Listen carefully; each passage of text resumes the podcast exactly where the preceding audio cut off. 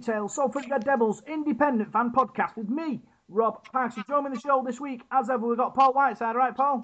Hey, Rob, you okay, mate? Yeah, I've had a good week, you? Yeah, not too bad, mate, not too bad. Good. I had, uh, I got my wife's got a vintage caravan, and I spent the, the week selling cakes and tea uh, to people in festivals in, in Sale. It was a great, great day, really. Met a few rugby league, uh, you know, people who come visit, and uh, it was a good day for me. Normally, I'd have a bit of a boring week, to be honest, and you know, this week was quite a good one. You're normally fighting bats in your shed, Rob, so that, that sounds a bit calmer to me, that, this week. Yeah, Happy days. The two sides of my, of my life. Uh, joining us also on the show this week, we've got uh, Alex Simmons, the founder of Rugby AM. All right, Alex? Yeah, good, mate. I uh, hope you well. It's a pleasure to be on the Devil in the Detail tonight. Yeah, I was say you you uh, founded the Rugby AM. Can you tell listeners, the people who don't know what it's all about? Yeah, Rugby AM is a rugby brand, which is mainly rugby league. Uh, it started in my garage three years ago um, as an online radio station. I uh, actually made an app and it broadcast, and then I had a lot of friends who played rugby, and I played myself, and uh, just started doing a, a breakfast. I, I, was doing breakfast radio as it as it were at the time, and I decided because I thought that rugby league needed more of a showcase, and the lads, the personalities needed uh, to be um, promoted better and showcased better, I decided to do a breakfast show, which really about the players having a laugh, showcasing their personalities, the side of the game. Which, if you've played rugby, uh, amateur or professional, you, you know the kind of crack and uh, the banter the boys have got. And I just wanted to bring that to life on the radio. And it kind of, after I've been doing it a little while, I kind of realised that it had legs. And after seeing and meeting Beau Ryan in Australia, I kind of saw the uh, the benefits of being on TV, and I decided I want to make it into a TV show. I went into TV, and it kind of the journey continues. Two years now on television, uh, doing nearly two hundred thousand viewers a week. So it's uh, it's definitely growing in the right direction, and I believe that we're doing a good job showcasing rugby league, and we're trying our best to get out into the communities and around all the clubs and meeting the real people at rugby leagues, the fans, the players, and uh, all the people at the grassroots. Yeah, I bet, I bet, you can't believe how much it's grown. You, you, had a festival, didn't you, a couple of weeks ago at Castleford? That must have been a, a special occasion for you. Yeah, mate. It's um, my background is actually DJing. So I started as a professional DJ at um, 17 years old, and I, uh, I, I got into I got into that. Travelled around the world. I've been a resident at V Festival for 10 years. Um, I've DJed every single type of club, and when I got to 30, I decided like you know what, I've got to get a real job now, and like, uh, you can't keep, you know, just uh, pulling young girls and like, you know, being like the bit of a lad about town. You kind of getting a few grey hairs. So I settled down, got married, had another kid, and uh, I've uh, I decided that I wanted a proper job and a career. So uh, I started my radio station, and the rest is history. Now I wanted to kind of with the festival, I, I saw an opportunity to. I've been to a few galas and stuff, you know, amateur clubs, and I just thought this would be fantastic if we we we linked with the professional club and did it big and had the dream to do something like ten thousand people. Uh, I didn't think we'd get over four thousand, and I kind of made a stupid bet with a Cas family we're out promoting because uh, I believe that if you got if you want a job doing, you do it right, do it yourself, and you do it right. And I were out flying, putting posters up, and he said, "You'll do five, ten thousand people." I said, "Yeah, mate, we won't even do four thousand. So he said, I said, look, if we do more than 4,000, I'll get a Cas badge tattooed on my bum. And uh, we got 5,195 people turned up uh, to the festival and to watch the Legends game. So, yep, true to my word, I've got a Cas badge tattooed on my bum. Yeah, there were a few Salford, ex-Salford players involved in that. Uh, charity yeah. game, Paul Lighton, um, Wayne Godwin, I think. You know, we, there was a few ex-Salford players who put the shirt on that day. Mate, Salford's always been a great club, mate. Uh, two of my really good mates, Jodie Broughton and Ash Gibson, played there for a long time and they they loved the time there. Uh, met some great lads who played with them at the time, Luke Patten. Uh, know, know all that team. Uh, I've been out with them a few times. Obviously, I know Moz really well. It, it was a really good day, supported by the boys in the Legends program that we're developing with Rugby League Cares. Is really important because it's about re-engaging those players with their professional clubs and letting them play. And not if they don't want to play, they don't have to play, but letting them get together back again with the teammates. And, um, you know, there's a big void in players who leave the game, kind of get lost to the game, come back into it at 50 year old. And it's like that 30 to 50 period. Um, they need re engaging, they need uh, pro- projects and um, events for them to be involved with to keep them, you know, around the mates and around the fans, the people that look up to them and love them. Yeah, and obviously the, the success of, of Rugby AM kind of gives us us like I say, come out as me as the you know talking about the community of the the podcast Rugby League. You know, gives us hope that you know one day we, we could one day turn into a, a Rugby AM like yourself. There's no reason why anyone can't achieve anything. You've just got to have a plan. You've got to stick to it, and you've got to work harder than anybody else. The one thing I pride myself on is I don't mind doing like graft. I, I love it. I, I, genuinely I get up on it. On it, I've just literally walked through the door now. It's like ten o'clock at night, and it's like I love like working, and I'll, I'm sat on my laptop now talking to you guys because I genuinely love the game and I love your passion for what you do week in week out. It's all about keeping it consistent and and trying to look at your brand and how you can affect it to grow it to reach more people and to also engage people in in other ways. Like we've gone from a, an online radio show to similar to yourself, I suppose, um, and but we're not attached to a club. At least you had a club behind you. We were just like generic. Mm. Uh, then into TV, into events, into dinners, into all sorts of stuff, and it's all on the back of just having a passion for the game and a passion for growing the brand and, and really believing in it. A lot of people thought I was absolutely mental when I started it. A lot of people scoffed at me, laughed at me, and uh, didn't really believe in rugby or what I was trying to achieve. And uh, I won't say I proved them wrong yet because it's nowhere near I want it to be. And I think that's it's kind of a blessing and it's also a curse in the fact that I'm never ever happy. I, I always want more. I always want it to be better. And you know, I, I believe that shows like yours, it, you know, it, it is the future because you know you're right on the cusp of digital technology. You understand it. You understand the fans, and, and you're passionate about your club. And you know, the club's got to get behind you. They've got to jump on board with you and, and actually be speaking to you, saying, "How can we grow? Can we do a Devil in the Detail live event? Can we do a Devil in the Detail dinner when you're when you're Q and A and a legend? It, all these things they're open to you. You've just got to reach out and get them and, and, and make sure the club are behind you because you're doing a great job and they shouldn't be ignoring that. Cheers for that, Alex. Thanks for that, mate. Uh, what have we got on the show this week, Paul? Yeah, we've got the news. We've got the Huddersfield review from uh, from Friday night. We've got all the amateur reports and review, and we've all an inductee to our 200 club that we started last season, and this week it'll feature Mark Lee. Cool, so we'll do. We'll start with the news. news. So, first bit of news, breaking news: Justin Carney banned for two games uh, for a, a throw uh, on Friday night. Paul, uh, disappointing. He's been a good player for us, and we're going to miss him for them two games. Yeah, he has. Yeah, he got simmed, didn't he, on Friday night? It was a dangerous challenge on Danny Brough. I thought it was a professional foul actually that had been seen before. I didn't actually realise at the time that's what it was for. Uh, but yeah, he's going to be a miss for us getting two games. I mean, especially with the wingers we've already got injured. I mean, we've got Greg Johnson out. I'm not too sure when Greg's going to be back. Mason Caton Brown's also out. So uh, we're struggling in the wing department at the moment. Yeah. Especially with Niall Evalds being out as well. He's he's out for another another few weeks as well. Yeah, obviously, Alex, you know, he's, he's a come from Castleford. You know all about uh, Justin Khan. He's a big unit, powerful, and he's he's been a star for us this season. Yeah, he's, he's a he's a good uh, he's, a, he's a good bloke. He's Justin. He obviously came to Castle uh, came from Castleford in you know uh, dodgy circumstances, but I think he's settled in well at Salford. And Marwan's Marwan said he's his favourite player of the night. I said, "Who's your favourite player, Marwan?" He said, "Justin Carney. He loves watching him play." Um, I didn't actually pick it up because obviously coming to Salford on Friday night, I can't honestly really speak highly enough about the club and the people there. Um, the actual staff there were absolutely outstanding. We go to every club across country, and I think it's only Hull KR we haven't been to this year. And Salford, honestly, were the, the best. Like as far as like every single person consistently knew what they were doing, knew what their job was, really organised, really helpful it was brilliant, and uh, the lads there, uh, you know, they're really positive about the show.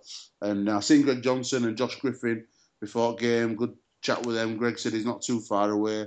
Josh Griffin, obviously, it's a massive loss for you guys to lose him because he's uh, he's he's really uh, he's, he's on the uh, on the up as a player, I, I believe. Is and I think Hull have made a very shrewd signing there. Um, but Justin Carney, yeah, I, did, not pick up on it on the game. I did, I didn't think it were a dangerous throw in particular, but yeah, he's um, it'll be a massive loss for you guys, without a doubt. Yeah, I'm sorry. A lot of our fans uh, talk about conspiracy theories and you know the RFL not liking us. You know, as an outsider looking, what, what do you think? Do you think we get unfairly treated? And uh, I mean, it's, you know what it is, and I said this to Mal one other day. I think I, you know, I think it, unless there can be some like middle ground reached, you you've never been in a position like you are now, as far as like Tim Sheens is probably one of the key men in the UK rugby. Speaking to him after the game, so well spoken, understands it inside out. He, has got a real good vision of what Salford can be and what the game can be over here. And it was pretty sad to really to see the frustration written all over Marwan. The Marwan that I met three years ago to the Marwan I met on Friday night was like worlds apart. And I do think unless um, there's something can be sorted out for um, for him, then I, I, do think he'll walk away. I really genuinely do feel like he might walk away from rugby league. Not, and, he, and I think his words were to us that um, if I'm involved with, with rugby league next year, I'll be at Salford. So it's like I think it's um, it's one of those uh, 50-50s for me. Uh, you know, that's I, I couldn't really. So I, I, don't think he'd leave you in the lurch, but I think he's that frustrated with, uh, in his opinion, his treatment by the RFL. Now, from from an outsider, the RFL are on, on one side, the Mars on the other, and someone's got to bring them together because for the good of the game, you don't want to lose a character like Marwan. I don't think he's helped himself. I think he's he's probably just you know said a few stupid things and probably done a few silly things that he, he might not ever admit it, but I'm sure that if he could turn the clock back, he'd probably do a few things differently. But he's a great for the game. His passion's there for all to see. And I think that what we need to do with people like Marwan is encourage him and help him develop. Um, like if you look at him now, he understands that Tim's got a balanced, settled squad. It's not about the big profiles, the big names. It's not. It's about a team team mentality rather than individual stars that can't kind of gel. Yeah, I suppose it's all about developing the squad, Paul. And you know, this season under Tim Sheens, we, have managed to do that, haven't we? Oh, mate, without a doubt, it's, you've got a very, very strong squad. I think you've only lacking a couple of players. And I did ask Marwan about the Marwan, uh, sorry, the the marquee uh, signing because at the moment the only marquee signing you've got is the marquee outside the ground when he actually hmm. pushed hard for a marquee. And I said, well, why don't you push hard for it? Can I ask you why you haven't used it? And he said, well, we, we did put a massive offer in for Sam Burgess, and Sam ended up going home. But and he said it's it they would use the marquee rule if they could get the right player, and I think that's really mature of him and, and really kind of um, wise of him to kind of have that mentality rather than rushing just to buy a name like he probably did in the past. He's actually waiting on for Tim's advice and Tim's kind of green light to bring in the right kind of player for Salford. The big disappointment about last Friday, and I'll be honest with you, I was, I was shocked at how poor the crowd were. At 1958 is shocking for a Super League game, and that's got it's got to be something that everybody looks at and goes, "Well, why?" It's a good question, Alex. Why, Paul? We we've talked about crowds, haven't we, Paul? You know, on this podcast. Um, for, for me, you know, if you need to go out and advertise it, and obviously club do the bit on social media, but it's all about for me, it's all about real life pubs and clubs and, and sports clubs and getting the name out really. Yeah, it certainly is, and it's about getting results on the pitch as well, Rob, which we didn't do the week before at Leeds, and we've been doing recently, have we? Um, so that's that's a big thing as well. But yeah, we've got to get back to basics, I think, in and the advertising thing. I mean, I know the, the we said it before that the people on social media and with emails and all that. But a lot of the time, you're hitting the people who are already going at you, the diehards who are already there. You've got to get to these new people. And we've spoke about the stadium as well before being in a different place. We're not really we're not really anywhere near where the Willows was, are we? But when you look where we are now, you've got a lot of area uh, surrounding there. You've got Urmston, Flixton, sort of the new ends of Salford, Eccles, places like that. There's a lot of people there. I mean, it's a massive city, really, Salford, when you think about it, in a massive catchment area. So there's a lot of people out there, and it's just attracting those people. And like we were saying the other week about the stadium, you've got how many per day go over the M60 over a bridge and see that stadium, and how many people actually know Salford play there? I bet you know fifty percent of them don't. So we need to be telling people, you know, we play at that stadium, and you know, advertising us and get people to come down there because the quality of the rugby that's been on show, I mean, for the main part of this season has been good. Okay, so now next bit of news: Kyle Foster has been granted an early release uh, from the club, Paul. You know, he, was disappointed. It was disappointing, really. It was an opportunity for him and, and for us to, to move forward together, but obviously I hadn't got the game time. He spent a bit of time on loan at Swinton, hasn't he, this season? And I don't, I don't really know how he went on there at Swinton. I've not really heard a lot about him. He's been like sort of the forgotten man for the last few months or so. We've not really seen him. He's not been in the 19, 19 man squad. So, uh, so yeah, it's a shame really because he's only a young lad as well. He came from from St Helens, you know, with a, a good pedigree, and uh, he, he, has he sort of struggled to, to get into the side this season. He got quite a bit of game time last year, and then uh, I've not really heard anything about where he's going to. So, uh, you know, we wish him well because he's a young lad, and uh, you don't want to see him lost to the game. So hopefully he finds a club and. Uh, you know, some sometimes we were saying the other week, players sort of come to fruition at, at, different ages, don't they? Some players don't mature until they're a bit older. So perhaps Kyle will come into the fore in the next few years. Yeah, I suppose Tim Sheens, Ian Watson, uh, Alex, you know, they try and get these young players to get them in the system and, and sort of develop. And sometimes you, you, you pick players and they don't seem to, to get to the level where they need to go, or they don't get the game time and they have to move on. Yeah, I think you, what you what you find at a lot of rugby clubs is that it's kind of if the coach likes you, if your face fits, if if you're part of the, the, the way they play the game, if if you suit their style, if if you can pick up a good combination with another player. Uh, I think there's so many factors to somebody being successful and just having an opportunity. Really, um, Carl's had a few clubs. I know he's been down at Swinton, Rochdale, Whitehaven, London. He's, he's you know he's had a, he's had a few digs at a few different clubs, and obviously I think he's only made a handful of appearances for Salford, and uh, wish him best of luck. But you've got to look at people like Kyle Amor. I mean, remember Kyle Amor came to Leeds and he had a tough career and he went to Wakey, found some form, went to Saints and he smashed it. Same with like Chris Hill coming up through Leigh, Alex Walmsley through Batley and University. Alex never even played academy. So there's I won't worry about it, especially forwards. They do mature at an older age and if he keeps his head down and, and just has a lucky break somewhere, I'm sure he'll do all right. Yeah, so I wish him all the best for the future, and uh, hopefully we'll see him in the Super League again. Yeah. Next bit of news we've got uh, we've got uh, the club tested the Red Devils TV uh, yesterday, Paul. Um, you know that's a good thing. They showed the, the game we beat Leeds at home, uh, and it shows the club you know willing to you know go into that kind of area and, and, and sort of embrace embrace the fans like. Yeah, I think it's good, and I saw some of the interviews that they did with the coaches as well as they was preparing, like you know, for the Red Devils TV. And yeah, he's good. I mean, something I'm definitely interested in because uh, you know anything that's publicised. I mean, I've watched Salford 24 hours a day if I could do.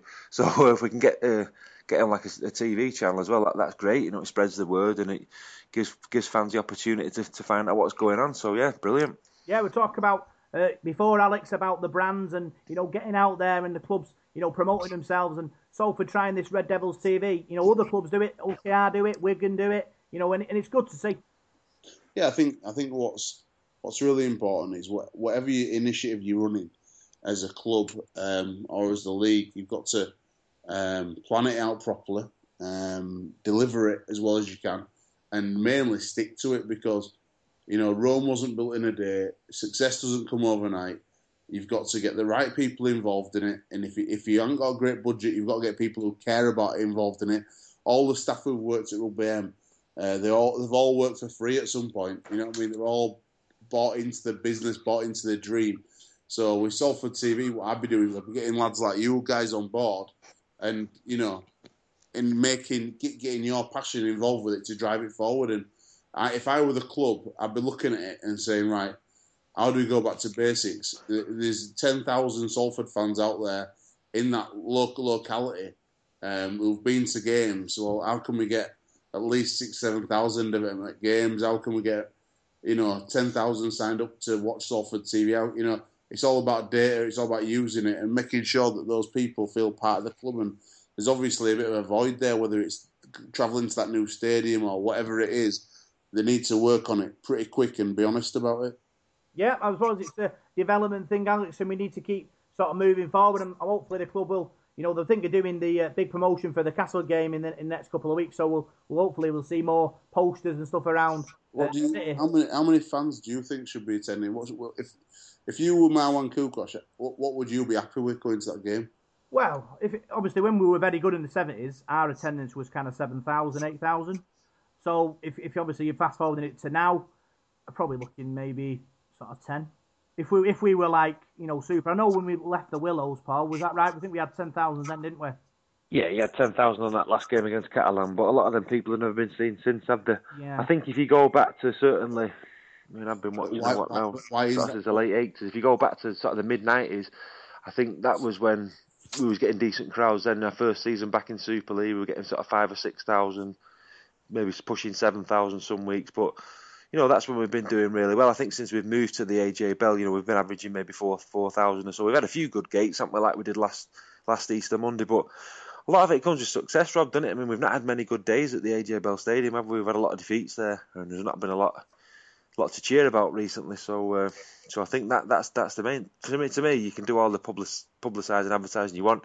You've got to win matches, haven't you? And uh, that, that's going to get people people down there when we start doing that. What do you think as fans of this six point deduction? Where do, where do you sit on that? Because obviously it's massive bone of contention in game. Being, you know, you be in sixth place and then, you know, everything the whole atmosphere in the club and the camp and within the boys, you push in towards top four. But instead you you know, you're struggling to get out at bottom four. You know, it looks unlikely. Now with four games to go, where do you sit on it as fans and support? I, I think personally that obviously you know Marwan uh, has been sort of found foul of, of, of the salary cap rules, and you know as a club we need to grow. And obviously he thought that you know we with the way we'd we'd sign people up, and he it makes it sound like we we went to a press conference about you know his uh, sort of a, a view on what happened, and he, he kind of sort of blamed the RFL's kind of administration of it all um, on, on why it happened. And to, to, to me, I, I have I've got to kind of support him in that way because obviously when he made the point that when he signed um, Kevin Locke, um, they still had um, Jake Molina. Jake Mullaney already on the books, and they told them to, to get rid of him, but they hadn't. So it's not really his fault because he was under the impression that Jake Mullaney had gone when he brought Locke in. So really, he, he was only doing what he wanted to do, but because the RFL weren't able to kind of uh, you know process it correctly, uh, we end up ended up over the salary cap. But I'm, I'm not naive enough to think that we were the we're the only club that are over a salary cap. I'm sure that all you know the four or five clubs there who were playing big money to big you know for big players, and to get them all under that what is it 1.8 million quid uh, cap, it, it'll be a good job to do that. And, and, and I'm sure Marwan, when he first joined Salford, would have had a conversation with with other chairmen, say, well, how do you run your club? And then obviously he's only ever took notes from other people and, and sort of evolved it into his own. I don't know what your thoughts on it, Paul. It was a kick in the teeth, Rob, wasn't it? And we've had a lot of them, haven't we? And it, it was a big kick in the teeth losing the six points. And we've spoken about it, haven't we? And the rumours that we've heard and the rumours that I've heard as well about the, the administration of it. And it seemed very harsh that that's how we, if, if that is true, and we've lost six points for that. But only sort of Marwan knows that. And we've still got this appeal, haven't we? So it's been hard for us to, to sort of discuss it because we don't really know what's going to end. You know, you know, with, with, with the appeal and that, but I keep saying to people, you know, when are we going to find out about this? Because there's four games left, and then the season splits, so people need to know where they are, don't they? Yeah, surely it's got to be tied up in the next four weeks It's because got to be, yeah.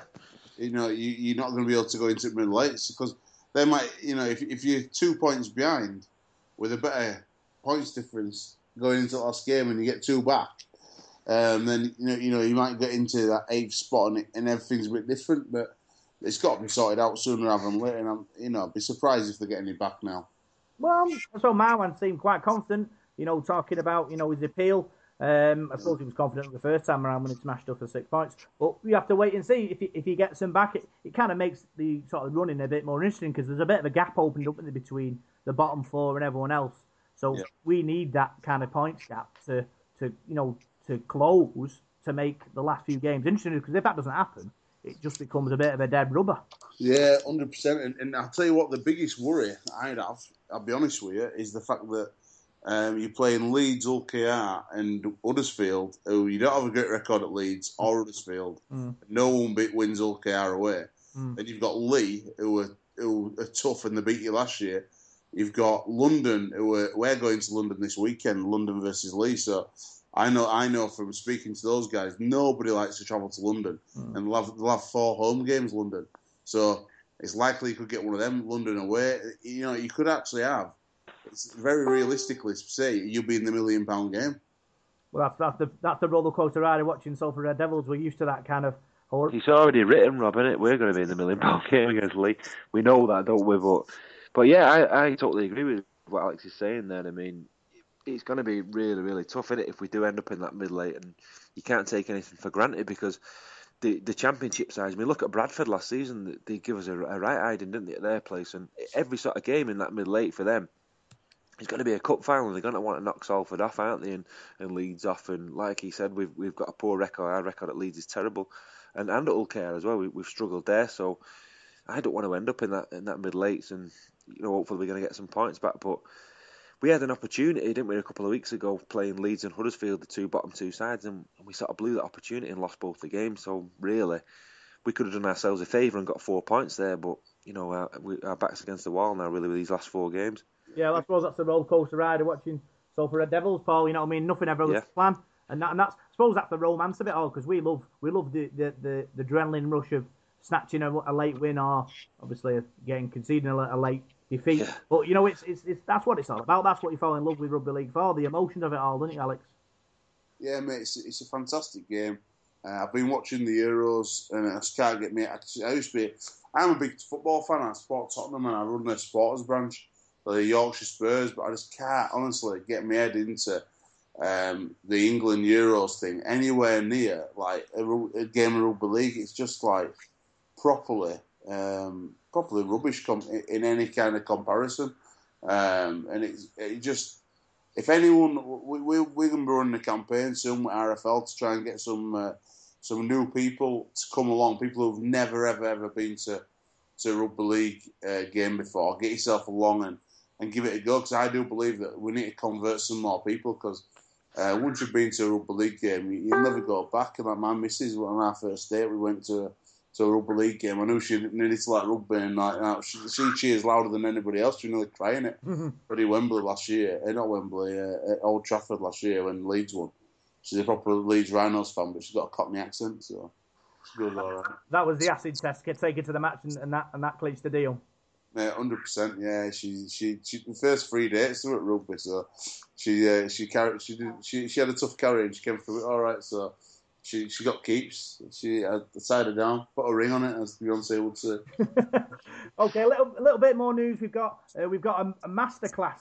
Um, the club have, have set up for well uh, people in, in school and college. Year ten, year eleven, year eight, year nine, and year six and year seven, all in August between the 9th, the tenth, the sixteenth, the seventeenth, and the twenty third and the twenty fourth. Alex, it's great that you know the club are going into the community and into the schools and sort of training the kids to to be, be to be better. Oh mate, it's it's all about the kids, and the, the quicker the, that everybody realizes that if this game is ever going to grow, you've got to put all your time and energy into um, developing the next generation because it's those guys who are going to be the next stars on the pitch, and we need a bigger player pool.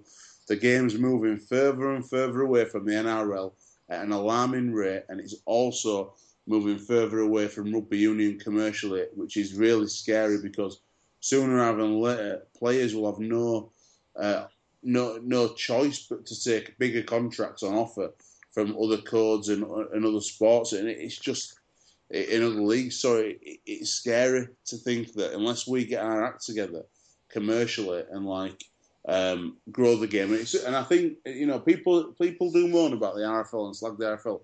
Well, you know the RFL are at the mercy of the twelve partner clubs. So each club has a, vote, and it's it's up to the clubs really to to buy into stuff together. And Tim Sheens made a really good point in our interview with him. He says, "Look, until all twelve clubs work together as one, we're never ever gonna get, we're never gonna get the game growing to anywhere when, like where we need to we need it to be.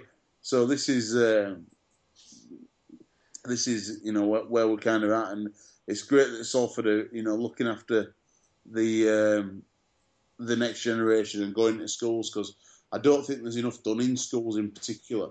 Like the amateur clubs are brilliant, but in, in particular schools to, to develop rugby league because I think there's a big kind of hoodoo fear about playing rugby in schools and teachers are a bit precious about it. Yeah, the uh, the, the club have gone all pretty well over the last twelve months, Paul. Um, you know, going into the schools, going to the local clubs, and it's it's bright. It's a bright future, I think.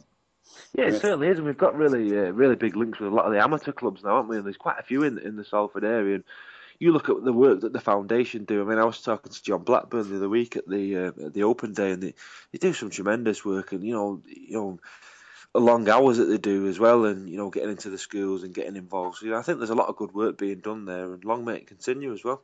Yeah, another bit of news. Uh, they're doing um, a holiday camp uh, for the young kids as well uh, between the 8th of August and the 10th of August and the 15th of August and 17th of August. You know, it's good. Like I said, we, it's all about, you know, engaging with the community, Alex. And, you know, they're doing all kind of things like this. It, it's good to see. Uh, I've, I've, I've spent this summer, I've been at the Rhinos Challenge in uh, Blackpool and in Skegness. And to see the success of those events, just uh, we, we actually run rugby camps and we're doing one in Oldham, which is closest to Salford that we're doing over that way and they're brilliant. We do like 150 kids a day, and it's it's just it's just great. Kids just coming along playing rugby, like being on TV. It's fantastic. Uh, it's what it's just what it's all about, and it's what the game's going to. I'm gonna have to go, boys. Uh, but can I make one final point before I go? Yeah. Uh, a little, I, you know, I am. I read this story on rugbym.co.uk, and it's and if you want to catch up on my tweets and stuff, it's at Alex Simmons DJ or at rugbym. But the story that came out today about Wayne Bennett um, trying to get the Morris brothers to play for um, for England, and it's like I met Wayne, and I think I think he's an amazing guy, an amazing coach, but surely this cannot be the right way for us to go as a country to try and get two Australian internationals to play for England. I, I, I hope it's you know it's not right, but it seems to be breaking all over. I just wonder what your thoughts are on it. Well, my thoughts are there's obviously there's obviously he's had like a little meeting, Annie, with with what he thinks is is his you know squad. Uh, there's no sole players involved in that, uh, and I know obviously Paul um, as well. Me agree. There's a few, a couple of players for Salford there. Josh Jones for one. He's, English. Why, why is he in that squad? He's been outstanding for us last last few weeks. Uh, Josh Griffin, uh, before his injury, he was he was in banging form as well. Uh, but did, did he get looked over because he's wearing a red shirt, Alex? That's the question. Uh, I won't. I won't say anybody gets looked over by Wayne Bennett for the colour of the shirt. I think Wayne Bennett's a is is a man. He's he's a man with a massive integrity, and he's the most successful coach of all time. So I don't think anyone can question his uh, his success. I just think that. Um, just from a PR perspective, if a story like, you know, I could understand someone like Trent Hodkinson, like a young kid coming through, like youngish anyway, but not the Morris brothers who were established Australian internationals. It's like we, it's just we can't we can't have them playing for England. I think I think once you've played international rugby league for a country like Australia or whoever, you shouldn't be able to play international rugby league for another country. Uh-huh. Once you've you aligned your allegiance to that country, that should be it as far as I'm concerned. Anyway, the same as it is in football. And the worst thing about it is, it's like you look at the way the Australians do it, like Semi Radradra recently um, playing clearly Fijian, playing for Australia. And I, I, know he's going over to French Rugby Union now, but it's just like, how are these countries like Fiji ever going to develop if Australia are taking the best player? It's like we all go on about the international game. We need to get these star players playing for the countries rather than playing for Aussie or England or anybody else. It's like Danny Brough's a prime example. Fantastic. He's, he's you know, Brough is from Dewsbury or I think Dewsbury, I think he's from. Yeah, I'm 99% sure. Top top bloke. Steve McNamara didn't want him. He says, "I'm playing for Scotland." And when everyone was saying, "Bring Danny Brough back to play for England," he went, "Nah, I'm playing for Scotland." And he stuck it out, and he's getting his reward this year. And fair play to him, respect to him because he's he's you know he stuck it out, and, and that's and I've got no but respect for him. But if more players were like Danny Brough, we might have a better, stronger international game. I'm sure Danny Brough at one point, when it obviously when he broke through, he probably looked at England's squad at the time and thought, "Am I getting in this squad?" And then Scotland came along and said, "Come and play for us because you because you're a bit Scottish." And then he took that opportunity. If, if obviously there was a kind of an opening at the time, would, yeah. he, would he have picked England first? That's that's the question. Well, he does like Irn Bru, so I think that qualifies him. but he's um, yeah, he's a good bloke. Yeah, yeah, no, I think any young lad who's you know from Dewsbury is going to pick England first, but you know he's got the opportunity with Scotland, and the fact is he's stuck by him. Yeah, yeah. When he was saying, "Not bring Danny Bruffin, bring Danny Bruffin," he says, "No, I'm Scottish." You know, in a, in a broad Yorkshire accent, "No, I'm Scottish," and fair play to him, respect to him. Well, I say, I suppose he, he built the he, he's helped build that Scotland rugby league brand, hasn't he? Because they had a quite successful World Cup, didn't he, as well, with him in you know him pulling the strings. Um, and you know he's a good player, like you said, and you know he's only going to do good things for Scottish rugby league.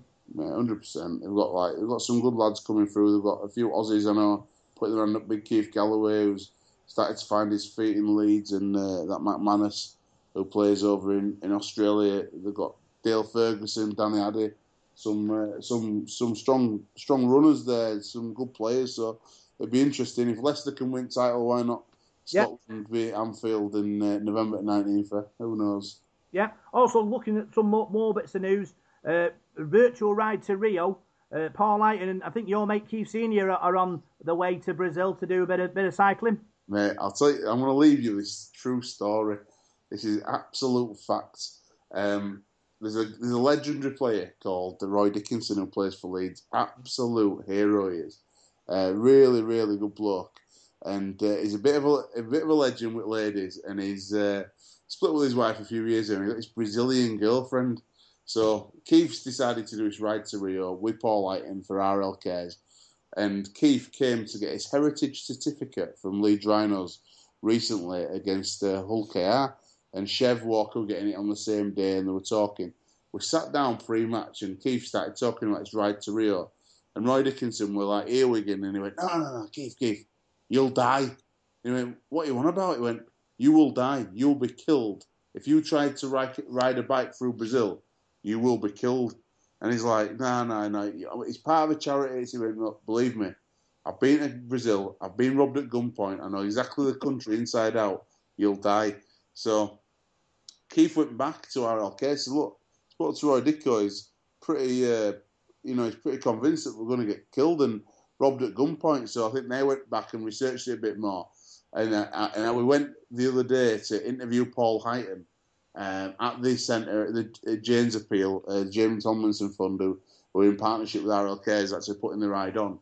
And uh, as I walked into the meeting, they were all sat around these people who were riding with Paul Light and Keith and a few other people. And the first thing that this guy said, Mike Tomlinson, Jane's husband, went, Yeah, there's part of the road we can't actually ride through Salvador because we'll get killed. They'll rob us at gunpoint. And Paul Highton's face were just like, Oh my God. And um, it says, then he goes, um, after we've gone through Salvador and we've got past all the, you know, the drug dealers and the gang members who run it, we then have to ride through a 500 or what is it, 50 mile or 500 kilometers, something stupid anyway. There's a jungle wall. So there's a wall, big fence that runs alongside the jungle. So you can ride through it, but the monkeys and the rabid dogs can't get to you. it's like, and if we get through the monkeys, the rabid dogs, and the gunfire, it says then we're on like this this really rocky road. So if we get that, and I was thinking to myself, this is like, and this is like like the Great Escape, by the sound of it. It's it's a, it's a ridiculously difficult challenge. The ride into Rio from um, the Olympic Stadium in London to the Olympic Stadium in Brazil. They're there for the opening ceremony of the Olympics will be fantastic, but it sounds to me like a, an absolute, you know, death wish, if you ask yeah. Well, they're doing, doing a virtual ride in the Trafford Centre on the 29th and the 30th of June. Uh, yeah. Paul Highton's there, and they're going to, I suppose you can have a little practice, have a go on a bike and a bit of exercise. But it's a great charity, Paul, that, you know, you, you want to really want to donate. And obviously, Paul and, and Keith Senior, you know, putting in the, you know, put by the sound of it, Alex sound of it, anyway, putting the life at risk, but cycling through Brazil. Uh, you know, it, it's worth a, you know, a few quid. Yeah, it certainly is. Yeah, speaking to Paul Highton the other day, what we at the uh, on Friday at Huddersfield, and uh, yeah, looking, he was looking a bit nervous actually on, on Friday, but but yeah, um, uh, yeah, he can look after himself though, Paul. And he was an handy lad, wasn't he, when he played for Salford? So, but yeah, good luck to him because it doesn't sound uh, doesn't sound so clever, that does it? Well, I have to go. It's been fantastic being on the show tonight. Thank you very much for your time, um, and uh, yeah, keep doing what you're doing because I, I really do believe that if, with your passion, it's going to grow to another level. Cheers, Alex. Thanks for coming on, mate. No worries, Cheers, guys. Bye bye. See ya. So, next bit of news uh, cheerleading, Paul. The cheerleaders, the Red Hot Angels, are looking for a new tune to dance to uh, before the game. Um, me, I'm, I'm not a well. I'm, I listen to a bit of music, but names I'm, I'm no good at. Um, any suggestions coming from you? I like the way you threw it straight over to me then about cheerleaders. like I'm a big expert. yeah. Um, I don't know, to be honest, Rob. I mean, the music we come out to at the moment is a bit a bit naff. I think that um, that, that De- uh, Devils Arising music that we Yeah. come out to, you know, with the drum and all that. I think that's a bit. It's all right. Isn't it? It's a bit. The One thing that I think is a bit depressing at the moment is playing the Smiths when at the end of the game. Mm. I'm a big fan of the Smiths and Morrissey, but there is a light that never goes out. It's a really depressing song, I think, to, Yeah. to have after a maybe after a defeat. But you know, when we win, you know, let's have something a bit more upbeat. But I'm sure we can come up with something, can't we? We've got quite a lot of local bands in the area, haven't we? And local groups and this, that, and the other. So just something a bit upbeat, really, and something they can dance to and shake them There's one things song, that they shake. there's one song I like. It's, I think I don't know who sang it. It's called D, it's called The Devil D E V I L, and it's a bit Right. like housey, it's a bit bouncy. Yeah, Probably about early 2000s, so it's probably a bit dated now. But Mm. I think it'd be good that. yeah, yeah, If anyone yeah. can find that. anything's better than them songs that we have at the moment, aren't they? And uh, Matchstick Men as well. That that one at the end, I, I don't know. it's not really my cup of tea. That No, well, like I say, I suppose that you know we'll throw it out there and, and we'll see what, what, what comes up. Uh, final bit of news we've got uh, the Daredevil ticket uh, available for the Castleford game. Um, the club are going to go all out on this uh, Castleford uh, game, Paul, because obviously the last couple of attendances have been a, a bit low. Um, I'm Yeah. hoping that all their hard work in the next two weeks is going to pay off. well, they've got two weeks now, haven't they? We've got two weeks to prepare for it, and yeah, it's not been ideal preparation for the Huddersfield game, was it? Losing to to Leeds and uh, you know losing the Wigan game as well. So yeah, they've got they've got two weeks now to, to publicise for it, and that, that that deal as well. I mean, for anybody listening who's you know a bit you know thinking about going, that that deal, that ticket's an, an excellent ticket, and I mean the money that you're saving there, and you know that, that to get you involved is a is a cracking offer. I mean, it's fifteen pound as well for adults for the uh, Mm. for the cast game as well, and fifteen quid to watch you know a game of rugby league, at the, you know top flight rugby league. I think it's pretty reasonable, really. That's good value, that in it. I mean, there's not many championships who. Well, most of the championship clubs I would have thought are over fifteen quid. So, uh, so yeah, I just hope people buy into it. And like we were saying before, I, I'm not so sure. I mean, we're not playing very well, are we? And with this points deduction as well, but perhaps a lot of people are looking at it thinking, well, they've got four games left now, two at home, and there's not much room to play for. Really, we'll hang on and wait to for the middle eights. I mean, these games are dead rubbers, but you know they might not be. They, we we a couple more wins and we could get in that top eight, couldn't we? With it, with the point, we don't know, do we? We don't know whether we're going to get these points back. So I just hope people buy into it and get behind the lads for the, these remaining four games before the season splits, because these points could be could be all important. Yeah, I agree with that, Paul. I suppose it's about getting your your, your name out there, identity, you know, in, in public places, and I'm really hoping that the, the club will do a big leaflet drop, stick a load of posters up. Well, we have done in the past, haven't we, Rob? We did quite a lot of it. Was it last season? There was posters all over the show, weren't there? And there used to be posters on the East Lancs and you know in chip shops and places like that, and shops and corner shops, this, that, and the other. And I think that's what you've got to do. You've got to get out there, and especially those areas surrounding the stadium that we was talking about before. You know, that sort of I call it sort of the new Salford. Really, it's nowhere near Weaste where the old ground was, was it? Really, um, it's not too far away, but it's not in in walking distance, is it? So you've got like a lot of there's a lot of houses and a lot of people live in that area. So get to them people, and like we said before, do a lot of them people know we play at that stadium? I bet there's a lot of people who don't. So let's get to them and tell them, you know, what we're all about. Yeah, so that was the news this week, and now what we'll do, we'll talk about the uh, Huddersfield game uh, on Friday. You're listening to Devil in the Detail, and this is your big match review.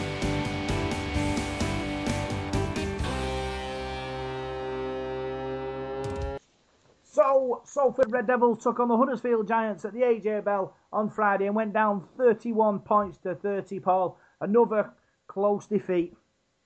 It was. We've had a lot of games like that this season, haven't we? There's, there's not really been many games where we've been sort of beaten out of sight, apart from the whole game on the opening opening round. The rest of the games we've been in sort of touching distance, really, haven't we? You know, I don't think we've been beaten by more than two scores. So it was another another body blow, really, wasn't it? And I mean, going back to it now, I think the scoreline sort of flattered us a bit. I thought Huddersfield with the, with the better side on the night with Brough and um, Ellis at halfback. Really, they they beat us quite comfortably, and we came back towards the end. But um, you know, to lose to a side, you know, we've struggled this season. It was another disappointing result.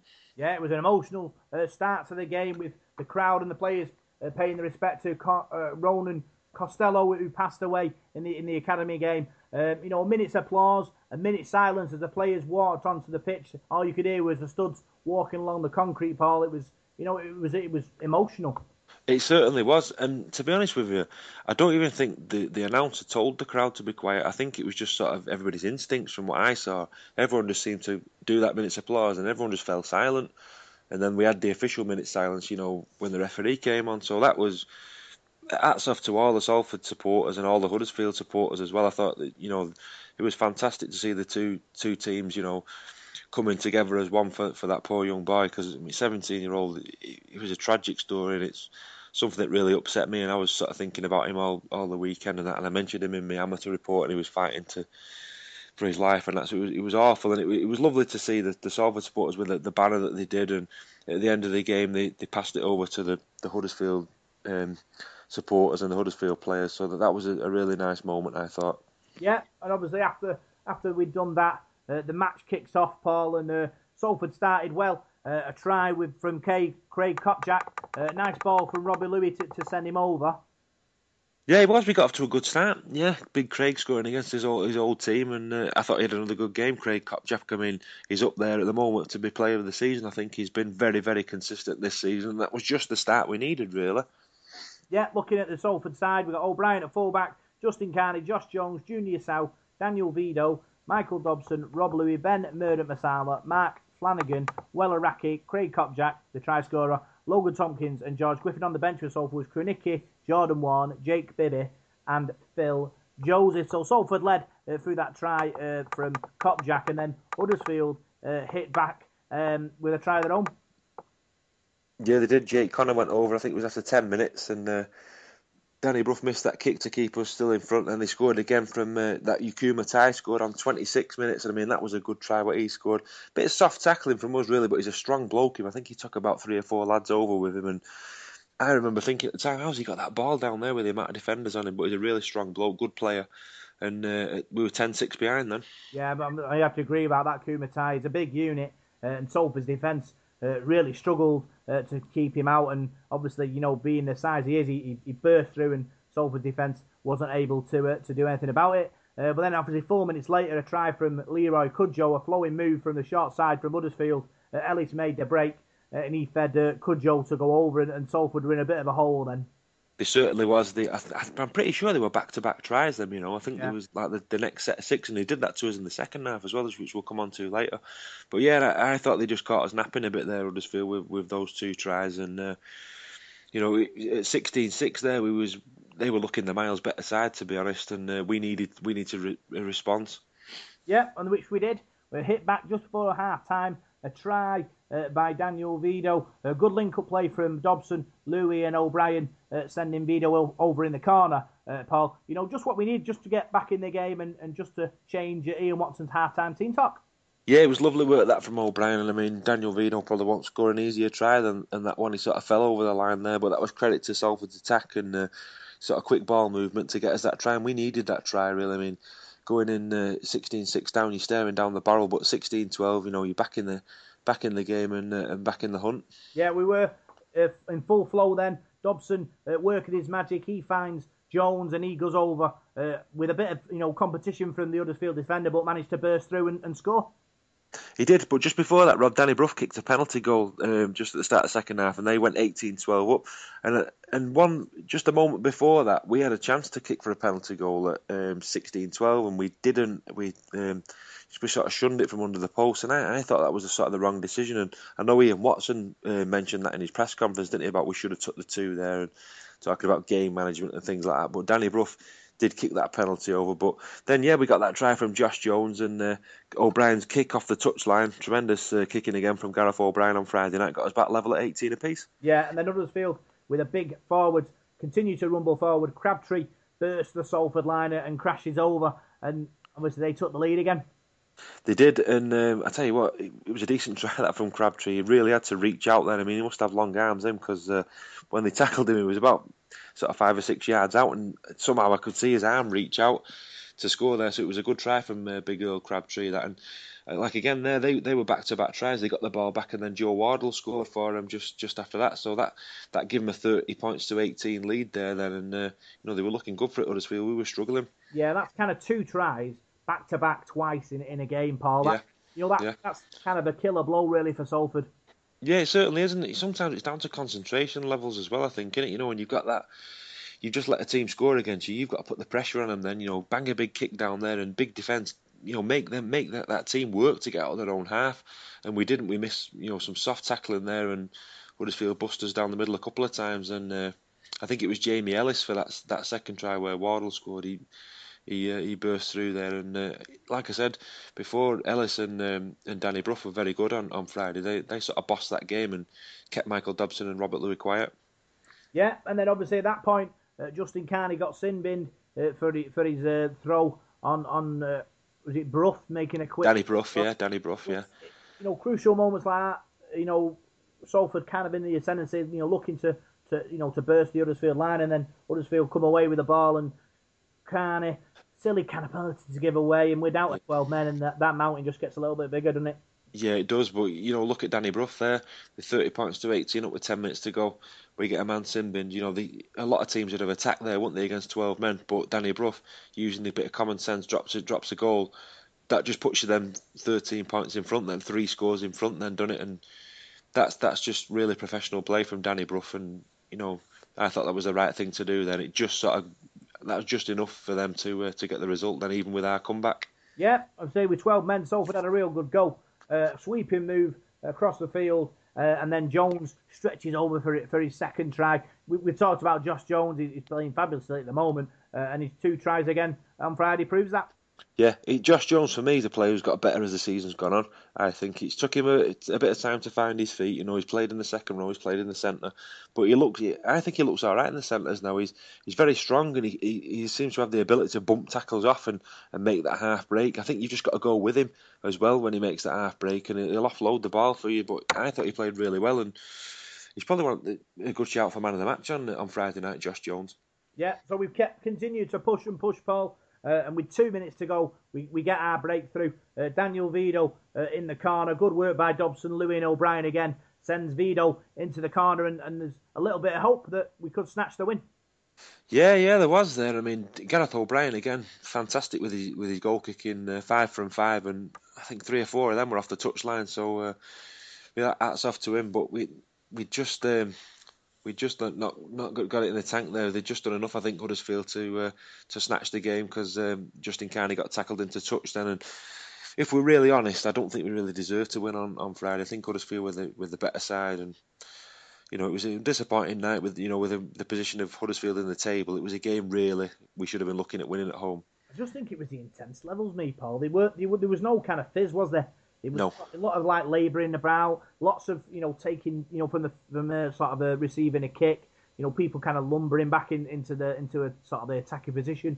Um, obviously, look, maybe is it tiredness setting in? Do you reckon after a hard season? Yeah, maybe. Well, it's like the intensity levels you say, Rob. I mean, you look at how they, they sort of played for that last ten minutes when Justin Carney got sin Mm. They sort of were rushing to scrums. I can remember a kick in the first half and you know, nobody nobody chased it. They were all still sort of stood ball watching on the halfway line, and you know, we had to go back and get that kick, and there was nobody there to play the ball. It's like you know, you've got to you've got to rush back and form scrums, and you know, play at an intense level, and they did for the last ten minutes. But that's no good. You've got to play like that for eighty minutes, and there's not been that many games this season where I can remember where we've actually played a full eighty minutes there's been like good spells here and there, aren't there, and good 20 minutes here and there. And I think that's something that Ian and Tim have got to work on. I feel like I say the same thing every week, but they do. We, we need that 80 minute performance, and if you don't perform for 80 minutes in Super League, you're going to come up short more more times than not. And I think that's what happened to us on Friday. You can't take anybody for granted, whether it be Leeds, Huddersfield, Oakar, any of them teams at the bottom, any of the teams at the top. You've got to you've got to come with your with your A game every week, or you're going to get beat. Yeah, this is what Ian, Ian Watson had to say uh, after the game. Yeah, it ended up close. I don't think we had, um, we deserved to get back in close. To be fair, with our performance, our, our performance was way below any kind of standard that we set. What, what, you, what do you put your finger on? How can you, you know, what what wasn't there tonight that normally is? I just think we need to do better um, as a team. All of us, um, they've, they've trained really well in in the week uh, training yesterday was un- unreal. Really, we looked really good, and generally when we've trained really well, we've generally performed as well. And today, today we've not turned up, um, and that, that's probably the be all and end all of it. We've not turned up today, and as a club, we, we need to be uh, bigger and better. Was Was there a, an, any aspect in particular you were particularly disappointed with? Oh, all the game, to be honest with you. We, we, we just don't we just don't train that way. We're not a group that does that. Um, that kind of caves in and doesn't um, compete and um, have the enthusiasm. Um, we're, we're not a team that doesn't have that. Um, we're generally pretty good at that. Um, but for today, for whatever reason, we we haven't turned up today. What the boys said after that initially? Oh, they're disappointed. Really disappointed. We, we know we're disappointed because you look at the game and you, you think if we're anything like, we win that game and we were confident coming into the game. We prepared really well. Um, we, just we- we're really disappointed as a group. We just know we need to get better, and we should we need to put better performances out than that for sure. Still 10th in the table now. Do you think the top eight's just beyond you? It's, it's not gone. It's not gone. But if we play like that again, it, it's definitely gone. Um, we need to fix that up together as a group, uh, and we'll we'll look at that as well. Because there's points in the game there where we, we don't handle the game well, and we've we've been speaking about that for weeks. Um, that we don't manage the game well. Um, so that that's something that we will continue to work on as well. Um, but we, we need everyone pulling in the right direction and in the same direction to start um, getting the positive results. When you talk about game management, Ian, do, do you put that the criticism solely on the halfbacks, or is it a collective effort? Oh no, it's, it's easy to go at your halfbacks and say they're not managing the game as well. There's lots of different things in there as well. Everyone always looks looks at people like Matty Smith and how they control the game. Danny Brough, how he controls the game. He comes up um, where we, we turned the chance down to go for two points, which uh, we should have took. Um, Danny Brough comes up the other end, he takes the two points as well, and then when he's getting in front, he's looking for that drop goal. Um, so it's, it, you see the bits the halfbacks do, but there's other bits to it as well. And as a team, you can help each other out, and it's not just um, solely on a halfback's shoulders as well. The team can help out in that by playing smart. What, what did you make of the Giants? Well, I mean, they were pretty full strength, weren't they? That's as good as their squad gets. To be fair, um, they've just they've not been playing well with confidence. To be fair, I just felt we we gave them confidence more than anything. It's like we didn't start the game well, and um, our attitude and our contact in defence was poor. Um, and then they just grew a leg and grew a leg on the back end of that as well. And then they just got the confidence of them, and the good players. And if they get confident, they're going to cause you trouble. I, I know it's an obvious thing to say after, given the circumstance of their week, I imagine the, the plan was to go out all guns blazing and really try and knock them while they're down, so to speak. Yeah, well, they, they've had a tough week as a club. They've had um, a lot of distractions, haven't they? Um, obviously, with something really badly serious, and then obviously losing the coach as well. Um, so, like I say, it's um, for us as a club to kind of be ruthless there and go hard um, from the beginning and take it to them, and we didn't start that way at all. Your, um, your colleague Paul Anderson's obviously lost his job. What, what are your thoughts on, on his departure from Huddersfield? I, d- I don't know the ins and outs of it, to be fair, obviously, only from what you see. Um, I found him a, a really good bloke, a really honest bloke, to be fair. Every time I've met him with the coaches' meeting, he's been really upfront, really honest. Um, he's lost his job on the back of the performances. I thought they may have kept with him for the Challenge Cup, but obviously it's not, it's not to be, so we'll see. I think he's built a good a good side there though at Huddersfield to be fair over the years and where they've finished as well. It's like Brian Mack. Um, people were kind of calling for his head, but it, the stuff he's done for Leeds as well. You've got to give him the chance to kind of have that transition sometimes as well and stick with him. They don't become bad coaches overnight. You, you've obviously had this defeat now. How, how do you respond and, and get the players to react on that manner of performance? You'll be looking for some sort of, of reaction. Yeah, well, we'll get straight back to the drawing board really. Um, get back to training, um, training hard again, and um, step it up from there as well. And that, that's your first protocol is always to get back out on the training field and fix it up out on the training field. But then it comes on to the next game now because everyone will remember this game now. It's then what we're doing our next game. So that's the one that we've got to perform in. It's no good just going out there and training brilliant and training the house down and then performing poorly again next week. We, we, we need to change um, the culture of that it's just okay to be in games at Salford. We need to start winning them games and, uh, and we will get there and, and we'll take the right people forward with that as well. So that'll, that'll be for us all to um, muck in together and get there. Do you think it's Do you think it's good to have the, the week off with the Challenge Cup? Oh, Given, norm- the, given the results that Well, after a result like that, you want to play. Uh, from a player's mentality, they'd be wanting to play because they want to get that performance out out of the system.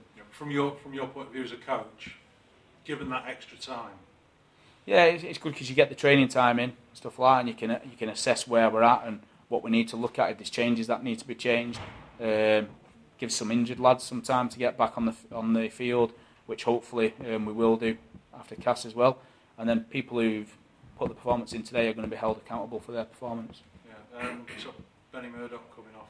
How, Yeah, he he's looked like he had a bit of a dead calf. To be fair, we've, we've not assessed that yet. They're looking at him now. There's a couple who are just being assessed, but Ju- There's been a little bit of speculation about Niall Evalds in the last couple of weeks. Is, is there anything in that? I didn't play tonight. oh, he's in, he's injured now. Um, we'd love to have Niall fit. We'd love to have Josh Griffin and uh, Mason and Jono fit as well. We're, we're, we're down on our outside backs at the moment, but Niall's he's probably got a few more weeks left yet. To be fair, Yeah. be pleased to get about He's a try scoring ratio. Yeah. Better than Well, he always- yeah, he always pops up for a try. But like I said, there's Josh Griffin who's got to come back as well. There, there's Greg Johnson who's due to come back as well.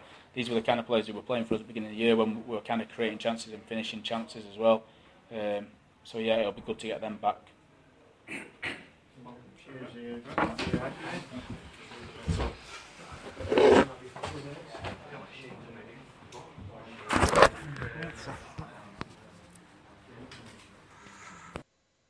So Ian Watson frustrated, Paul, uh, just like we were about the result. Yeah, I think he was. I think I think he expected to win. I think he was upset more than anything. I mean, him and Tim Sheens are putting a lot in, aren't they? And he was talking about the training and how well they'd gone in training, and he expected him to to uh, to do the business, and, and so did I. I was disappointed on, on Friday night. Huddersfield, they're not a bad side, are they? But they're down near the bottom, and if you want to do anything, you've got to beat these teams at the bottom. And for me, we had a golden opportunity there to beat Leeds and beat Huddersfield, two sides that were down down at the bottom. But we've we've left the door wide open now. They're, they're level on ten points with us. You know, when we play that Castleford game, we lose that and then then pair win. We could be bottom with three games to go. So it's not the position we wanted to be in, and um, we can only have ourselves to blame really for that. Suppose we've got a few more games in the tank yet, Paul, to, to turn this round. Yeah, we have. Yeah, yeah, yeah, we certainly have. Yeah, I'm, I'm, I'm not, you know, obviously where we are is where we are, and I'm sure looking at that squad we've got, you know, we've got enough quality players there um, to, you know, obviously if we hadn't had the six point deducted, we'd be, you know, near the top, up near the, you know, top eight, wouldn't we really? So there's Yeah. players in there if they find their form again uh, to, to pull us clear in that in in that uh, middle eights. The problem we've got with the middle eights is we it's not make sure that we don't play the shirts because obviously with Huddersfield and Leeds, you know, we, we think them as teams that we don't really get results out of very often, but they are struggling down at the bottom, Paul. So you know we've got to get that out of our minds Yeah. and get a result, play the people on the pack, and and, and pick up the two points. If we do end up in that, we don't know where we're going to be yet, do we? Because we don't know about this points deduction. We don't know whether we're going to win our last four games. We could do. It's highly unlikely, but we could do. So just say, for argument's sake, we do finish in the in the middle eights. You've got to attack that as as another season for me. You're playing seven games, and those players with the with the pride of playing for Salford, you want to win all seven games and finish top of that middle eight. If you look at Hull KR, they did it last season, didn't they? I think they won every game and uh, and and come top of it, and that that's something you've got to aim for. It's another, it's a mini league, in it. You want to come top of that, and uh, I think that's the way you've got to approach it. Because if you don't, and you lose a couple of games, and then say you've got to go away to London Broncos or Leigh, or someone like that, and, and look for a result, they're going to make it really hard for you, and you've only got to finish fourth, and then you're in that million pound game, and it's it's anybody's. Then it's a one-off game. Someone can get sent off. Somebody gets injured. I mean, look at the look at the the League Cup game last season. We got a couple of injuries in that game, and we're down to the bare bones, weren't we? And you don't want something like that to happen in a million pound game. So make sure you win your games, and you should be all right. Yeah, looking at the, the stats, Paul. Uh, tackles, uh, Craig Kopczak with 25, Flanagan with 39, Tomkins with 39. Um, they made a lot of tackles. George Griffin with 27, Ben Murdoch with 28. You know, the forwards, they worked hard on uh, on Friday. They did work hard. I think we missed a few tackles as well, though, didn't we, down the middle? Yeah. I think Huddersfield bust us a few times, didn't they? But they've got a big pack of forwards, Huddersfield. You know, you look at that Rapira, that Sam Rapira. Wasn't his his, his brother who played for Salford? Was it Yeah. uh, Steve Rapira? Wasn't it? Yeah, that Sam Rapira played played well. But they've got some big blokes, haven't they? Michael Lawrence, and then if you look at the backs as well, Cudjoe, Wardle, McGillvary. I mean, I've said it before on the podcast. I struggle to understand how poor they've been this season, Huddersfield, and how low down they are in the table. You know, looking at the side that they've got, it's very similar to the team that they had last season, and they finished in the top four. So, but yeah, um, the forwards worked hard on on on Friday night. They have done all season. You know, guys like Craig Kopczak and Mark Flanagan as well. We we don't mention him as as, as much as we should do. Really, the amount of tackling he gets through and the amount of work he gets through. Yeah, looking at the stats, 39 tackles um, by Flanagan. Uh, Mm-hmm. It was, you know, it's a phenomenal effort for him, and he's, he's like that every week, isn't he, Paul? You know, he grabs, and all, all teams need a Mark Flanagan uh, to take him to the next level. They certainly do. I think he's a clever footballer, Mark Flanagan as well. I think, uh, you know, your loose forward is is your, your main man there for sweeping up, isn't he? And you know he's got to work hard, do the tackling, and, and Matt Matt Flanagan certainly does. And I think he's been a been a really good buy this season, and he's reliable as well. He's not one of those sort of players who's always on the on the treatment table. We had a few of them last season, didn't we? But you know, Matt Flanagan's pretty reliable. He's he's there with his hand up every week, and you know I've been impressed with him this season. Yeah, looking at the other stats, uh, meter makers Daniel Vidot with 124, Weller Hauraki with 156, uh, June, uh, Justin Carney 137, Junior Sa'u with 148. Um, you know, it made some big yards, Salford, um, against a big Huddersfield pack. Yeah, they did. They certainly did. Yeah, well, Iraqi, you know, he did. He took a bit of stopping Weller on uh, on Friday. The only thing with Vidot, he still doesn't look hundred percent to me. You know, he's. Um, I don't know how he went on in the NRL, but I'm sure he, he, he looked quicker when the videos I've seen. He just he just looks still a bit short of that yard of pace. So, you know, hopefully, you know, he keeps getting the games under his belt. He's going to get better and better. So, but he's he's getting over the line and taking his opportunities, which is good. Yeah, looking at the other, some couple more stats. Tackle burst, Josh Jones with 10, uh, Vidot with 2, Weller Hauraki with 4, Carney with 5. You know, I mean, they're bursting tackles as well as making big yards. Yeah, it's just getting that end product, Rob, it really. You know, you're making the burst, you've got other people there backing up, haven't you, on that. So, uh, you know, I'm sure that's something we're going to be working on. But there's, definitely we've got players in the squad who can who can make the breaks. You know, Justin Carney, I mean, he bust tackles for fun, don't he? And uh, and Junior Sa'u, I mean, I've mentioned him nearly every week. I've been really impressed with Junior this season. He he looks twice the player he was last season. He wasn't a bad player last season, was he? So. So yeah, I think I think there's a lot of positives we can take out of it, but it was just a really disappointing scoreline. Yeah, looking at the, uh, the three-word match reports uh, and man of the matches from our listeners, uh, Martin, he said, "Is relegation a possibility, Paul? Is it is it something that we have to kind of, you know, at least brace ourselves for?" Yeah, of course it is. Of course it is. There's, don't come this thing that we're like magical Salford and we're bigger than what we are because we're not. You know, we've been relegated before, and you know how many times have we been the fall guys? I mean, you look at that that middle eights. The way I look at it, you playing, you could end up playing Huddersfield, Hull Kingston Rovers, and Leeds. Right? We've got a really poor record at Hull Kingston Rovers. We've got an awful record against Leeds.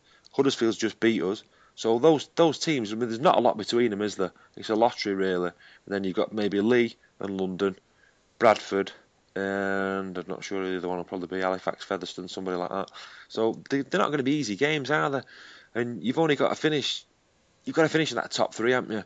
And you know, Leeds, Huddersfield. How many times have they finished above us in the last few seasons? Mm. And Ulker as well. So I think it's a big thing that we finish. If we don't get in the top eight, we finish either ninth or tenth because that that extra home game to me, four home games, is you know is a, is a big thing. I think.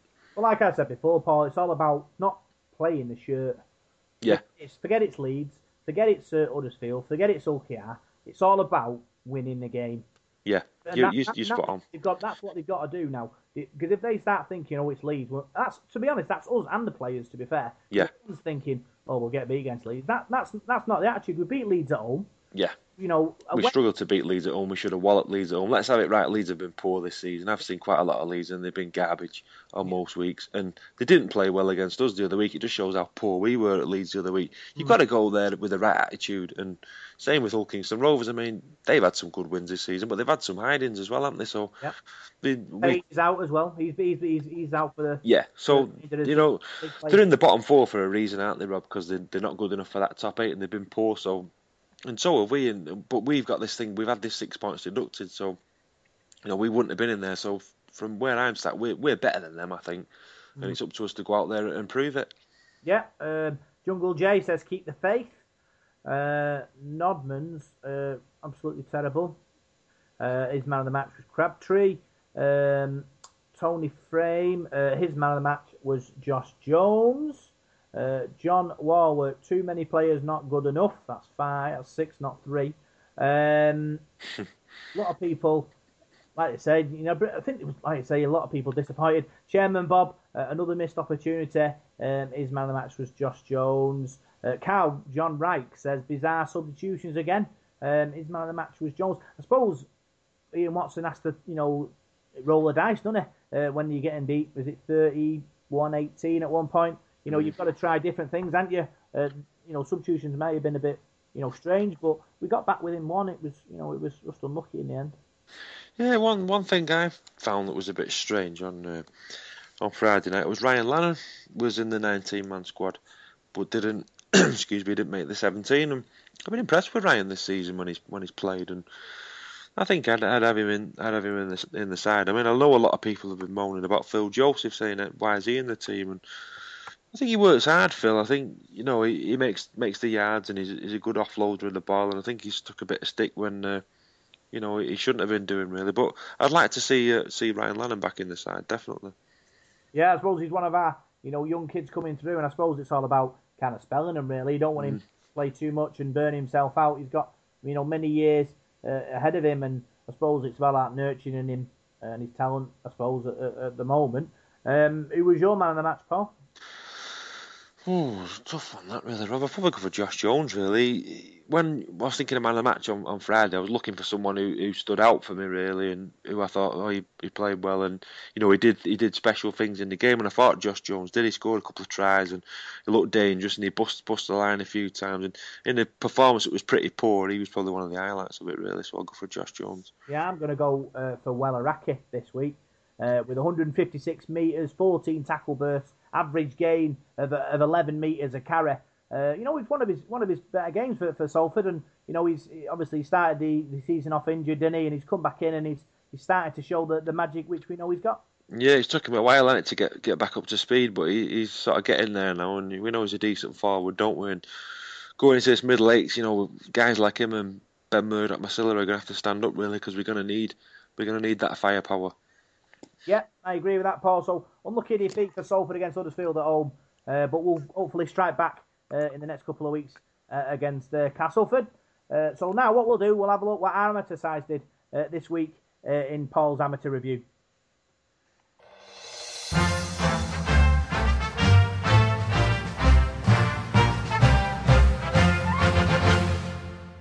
Well, this week's amateur review, we start with Salford Red Devils under 19s. There was no game for the under 19s on uh, on Thursday. They were due to play Leeds Rhinos on Thursday night, but uh, due to the, the terrible news last weekend of uh, young Ronan Costello passing away in the game against the Huddersfield under 19s, they decided to, to postpone that game. You know, which is quite quite right to be honest. Very sad time for everybody involved in that. So condolences to, to Ronan's family and everybody. So we'll start with the National Conference League. We had uh, a game in the Conference Challenge Trophy round two between Rochdale Mayfield and Saddleworth Rangers on Saturday. Rochdale Mayfield winning by 44 points to 36 against the Rangers, so they're through to the quarter-finals of the Challenge Trophy.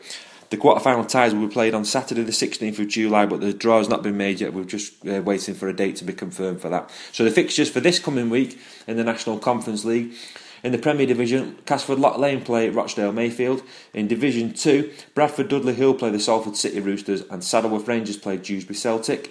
And in Division 3, it's Drighlington against the Waterhead Warriors. All those games are played on Saturday, the 25th of June.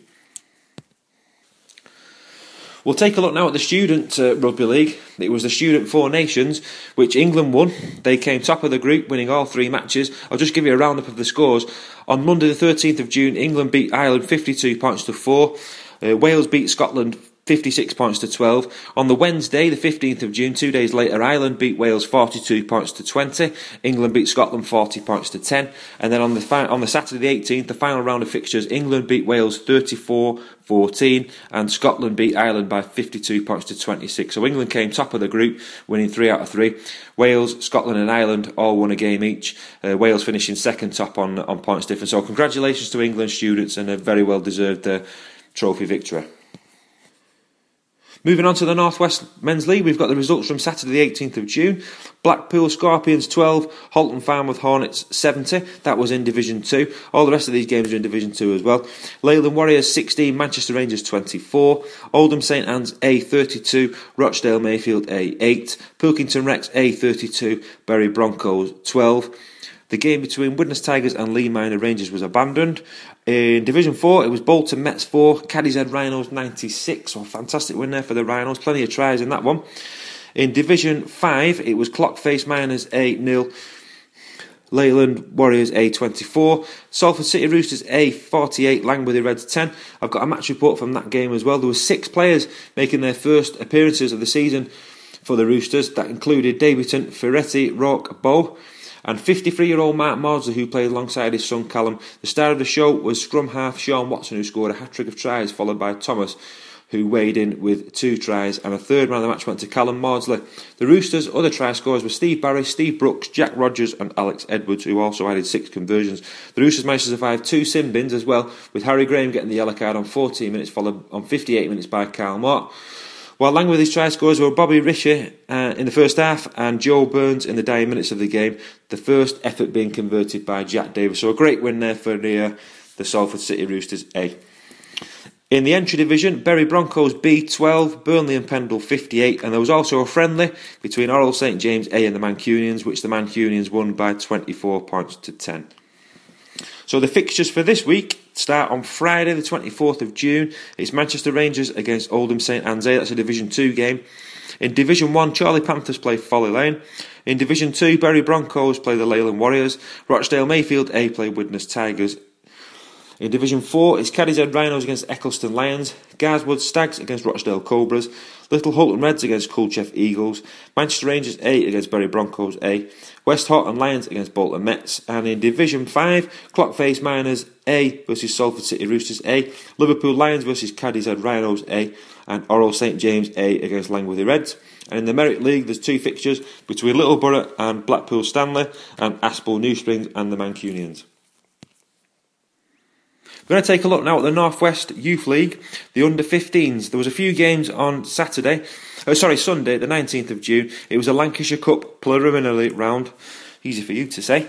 Oldham St Anne's 18, Blackbrook Blues nil and Halton Hornets 32, Saddleworth Rangers 12. But a special mention goes to Cadishead Rhinos under 15s, who beat Wigan St Cuthberts at Rochdale Mayfield Stadium on Sunday to win the Northwest Development Shield. They beat Wigan St Cuthberts by 11 points to 10, so fantastic result there for Cadishead Rhinos, and congratulations to everybody involved there.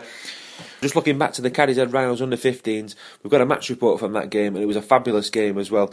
The Rhinos, who travelled to Rochdale Mayfield on Sunday morning to take on Wigan St Cuthberts in the North West Community Development Shield final. The opening exchanges saw two evenly matched teams testing each other out. Wigan were first over the line after taking advantage of a Cadishead mistake to take the score to six points to nil.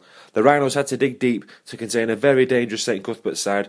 After having a try disallowed for a forward pass, Cadishead got their reward with Vaughan Murphy touching down just before half time. So a half-time score was Cadishead Rhinos 4, Wigan St Cuthbert 6. Early in the second half, though, the Rhinos fell behind again after they were able to deal with a Wigan kick, taking the score to 10 points to 4 in St Cuthbert's favour. Cadishead refused to lie down, and a move down the flank saw another try chalked off for a forward pass. The lads' hard work finally paid off when Matt Crawshaw crossed the line to get the Rhinos back in contention. A successful conversion by Josh Grundy brought the scores level at 10 apiece and set up a grandstand finish. It was now anybody's game as the clock started to tick down. Cadishead then took the lead for the first time thanks to Josh Grundy calmly slotting over a drop goal. The full-time hooter sounded after a 10-6 minutes. The one-pointer was being the difference between the two sides. Congratulations to the lads for a hard fought win over a very good and well coached Wigan St Cuthbert side. So it finished there. Cadishead Rhinos 11, Wigan St Cuthbert's 10. Congratulations to the Rhinos from everybody here on Devil in the Detail. A fantastic result and a, you know, really, a really great win. In Division 2 on Sunday, it was Blackpool Scorpions 26, Rochdale Mayfield 26. And the fixtures for this week will be played on Sunday, the 26th of June. This is the under 15s Premier Division, and it's Leigh Miners Rangers against Oldham St Anne's and Waterhead versus Halton Hornets. In Division 1, Folly Lane plays Saddleworth Rangers. In Division 2, it's South Trafford against Blackpool Scorpions. Cadishead Rhinos versus Orrell St James and Rochdale Mayfield versus Leyland Warriors. That's all your amateur news for this week. I shall see you next week. Cheers for that, Paul. So now what we'll do after that, we'll have a look who is going to be the latest member of our 200 club. So this part of the show, Paul, uh, we're going to introduce the new member of the 200 club, the Devil in the Detail 200 club. Uh, would you like to announce who it's going to be? Yeah, we're going to have a look at Mark Lee's career at Salford this week. We had a few, we did a few last year, didn't we? Mike Coulman and Eric Prescott we spoke about, didn't we? And Steve Blakeley, but we're going to do one from, you know, around this era, or the era just gone at the Willows in uh, in Mark Lee.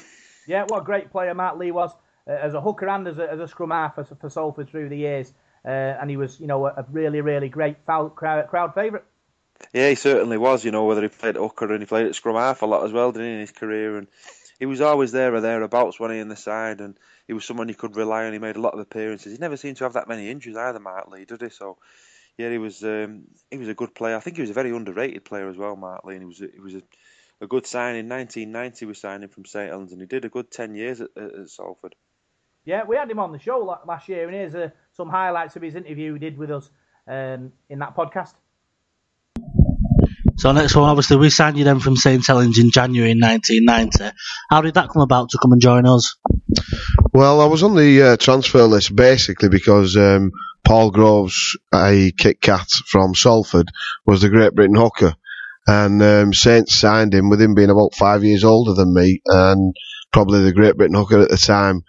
Uh, I was just wondering how long it was going to be before I got my chance at Knowsley Road. So um, a few teams came in, uh, Warrington, Widnes, Leigh, and Salford, and um, eventually a chap called Albert White, who was a director at Salford, fantastic guy, and um, he really had an eye for a talent, and he was John Wilkinson's right hand man. And he approached me after um, a reserve game at Saints and asked me to meet him at Carmel in the morning, and he would drive me down and uh, talk contracts. And in the 10, 11, 12 years I was at Salford, that was probably the only time Albert drove. Um, I'm beginning to think he only signed me so he could get a free lift for 10 years. You signed for for Salford and became a crowd favourite for your all action style of play from hooker. There's was some big characters in the dressing room. What was that like coming into that? Yeah, there was some formidable characters at Salford, I can tell you. And unfortunately, I, I think possibly that's one one of the problems with today's game that there's quite a lot of character missing out of the game. But um, you know, you chuck in a changing room with the likes of Ian Blease, Phil Ford, Paul Farber, Arthur Bradshaw, Tex Evans. There's some um, Gibbo. There's some right characters in there, and uh, we had some great times down at the Willows. Cool. Uh, we reached the Lancashire Cup final uh, and the Premiership final, uh, lose, uh, losing one to Widnes and winning the other one against Halifax in the Battle of Old Trafford. Uh, did these experiences help you later on in career? You know, playing in big games.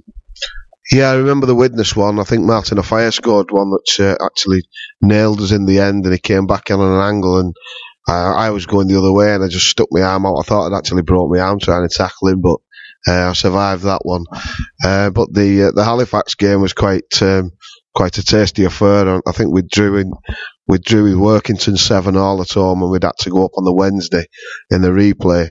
Uh, unfortunately, I got eight staples in my eye um, in the first half, so I got stitched up at half time, came back out, um, and obviously word got around. So that was the reason of the big fight, first scrum of the game against Halifax, that uh, they were aiming for a certain Mr. Lee with eight stitches. Yeah, I think we discussed that about Brendan Hill sort of having a, a bit of a dabble with you that day. That must have been quite an interesting thing. Yeah. Um, well, of course, we had a bit of banter with um, with Brendan every time we played, and the usual one with Brendan, you know, we'd call him overweight person, as you do. And his reply one day was, I'm overweight because every time I've, I've slept with your mum, she gave me a biscuit. So that kind of shut us all up.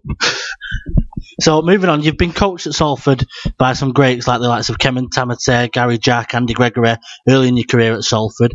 All great players, but what was their coaching styles like? Were they, were they all different?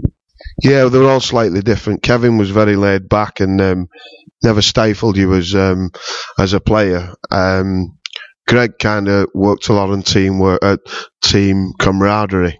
Uh, Gary Jack probably, to be fair, Gary Jack probably moved moved us on a little bit with regards to tactics and um, and game plans. Um, great player from Australia, um, who you know I don't hide. I didn't really get on with Gary, although I admire him for being a great player and a, a great coach. Andy Gregory switched you to scrum half from hooker. How did you feel about that at the time?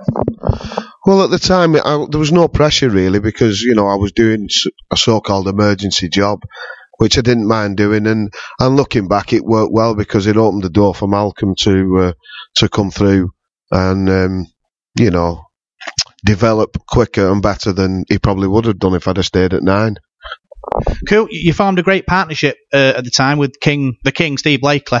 Um, Andy Gregory spoke highly of you both. Um, was, it, was it something you worked on in training, or was it, like a natural click? Yeah, we kind of connected um, quite well on and off the field.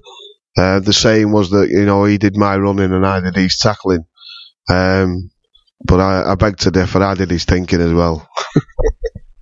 So moving on another one. In 1995 and 96, we obviously won the league and were eventually promoted after beating Keighley at Old Trafford in the final. How did it feel being a, a main part and a main player in the Salford side around that time? Do you know, it was just one of them things that you, you don't realise till later on in, in, in time how how important and what a big stage you'd been you'd been at in your life and in your career. Uh, but they were fantastic times, and probably because we enjoyed them so much, they kind of slightly passed us by a little bit, really, to be honest. The Wigan Challenge Cup game in 1996 at the Willows, you were outstanding, and many Salford fans think it may have been your best in a red shirt. What do you remember about it? I do remember after the game walking into the club and my feet never touched the ground from the front door to the back door, and the fans passed us all over the head, and we were absolutely shattered that day. Uh, so when they eventually put us down, we had nothing. We had nothing on our legs. But what a fantastic day for the you know for the club, for the for the city, for the fans, and um, I remember when the draw was made, we was actually having so-called having our tea in Yates's in Swinton, and the chairman and uh, and Andy Gregg met us, and they were making the draw live. And that day it came out, you know, um, Salford versus Wigan, and we all kind of just a little apprehensive, look at one another. And um, Greg sucked his last bit of Guinness, plonked his pint down, and said, "Right, home you lot, with a job due, we're going to beat these." And that, the rest is history. It sure is. Uh, in in '97, uh, we were promoted to Super League. Um, how did you cope with the uh, you know the jumping standard against the opposition? Uh, was there extra training, or was there different styles and whatnot? Probably it was the training that uh, was harder to cope with than the actual games, to be honest, because everything was lifted. The intensity and the surroundings and um, facilities that we were using were different than what than what we were used to, and that was probably the biggest difference that I noticed, rather than the, the playing side. Because as a player, you're always up for big games, so you know that helped. Okay, you were also part of the squad in '97 when we took on the World Cup Challenge. You got two drop goals against Adelaide Ad- uh, Adelaide Rams at the Willows to secure a famous 14-12 win. What was it like then testing yourself against the Aussies and their style of play? Yeah, it was a fantastic experience. Um, unfortunately, I tore me uh, I tore my calf uh, before the semi-final of the Saints game the day before, so I was on my way back from that, to be honest, and that was the reason. Um, well, the main reason I was on the bench, but I was I was itching to get out there, and if I'm honest, I was probably only about 75, 80 percent fit. Um, but um, I needed, I wanted to have a crack at him, and I remember saying to Greg with about 15 minutes to go, "Greg, get me on, I'll win this game."